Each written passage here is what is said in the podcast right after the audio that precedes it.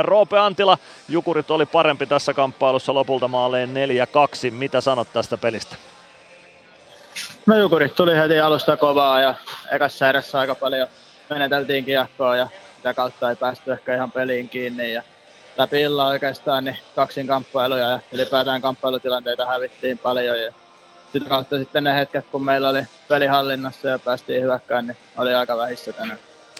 Paljon puhutti tuo tilanne, jossa Ilveksen kavennus kolmeen yhteen, tai se olisi ollut kavennus kolmeen yhteen, hylättiin sitten lopulta. Oliko teillä joku näkemys valmennusjohdon tai joukkueen kesken siitä, että olisiko se pitänyt hyväksyä tai hylätä ja miten se hylättiin?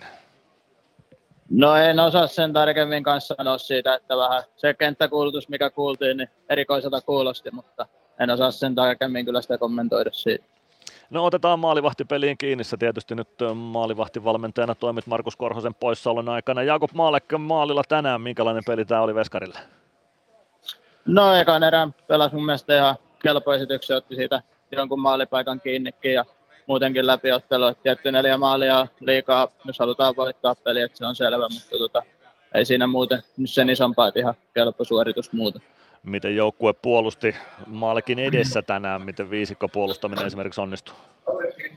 No ehkä se oli tänään siinä puolustuspelissä haaste, että ei saatu kaverin liikkeitä pysäytettyä ja sitä kautta ne pääsi luomaan paikkoja, että, että, että siinä oli ehkä petrattavaa tänään.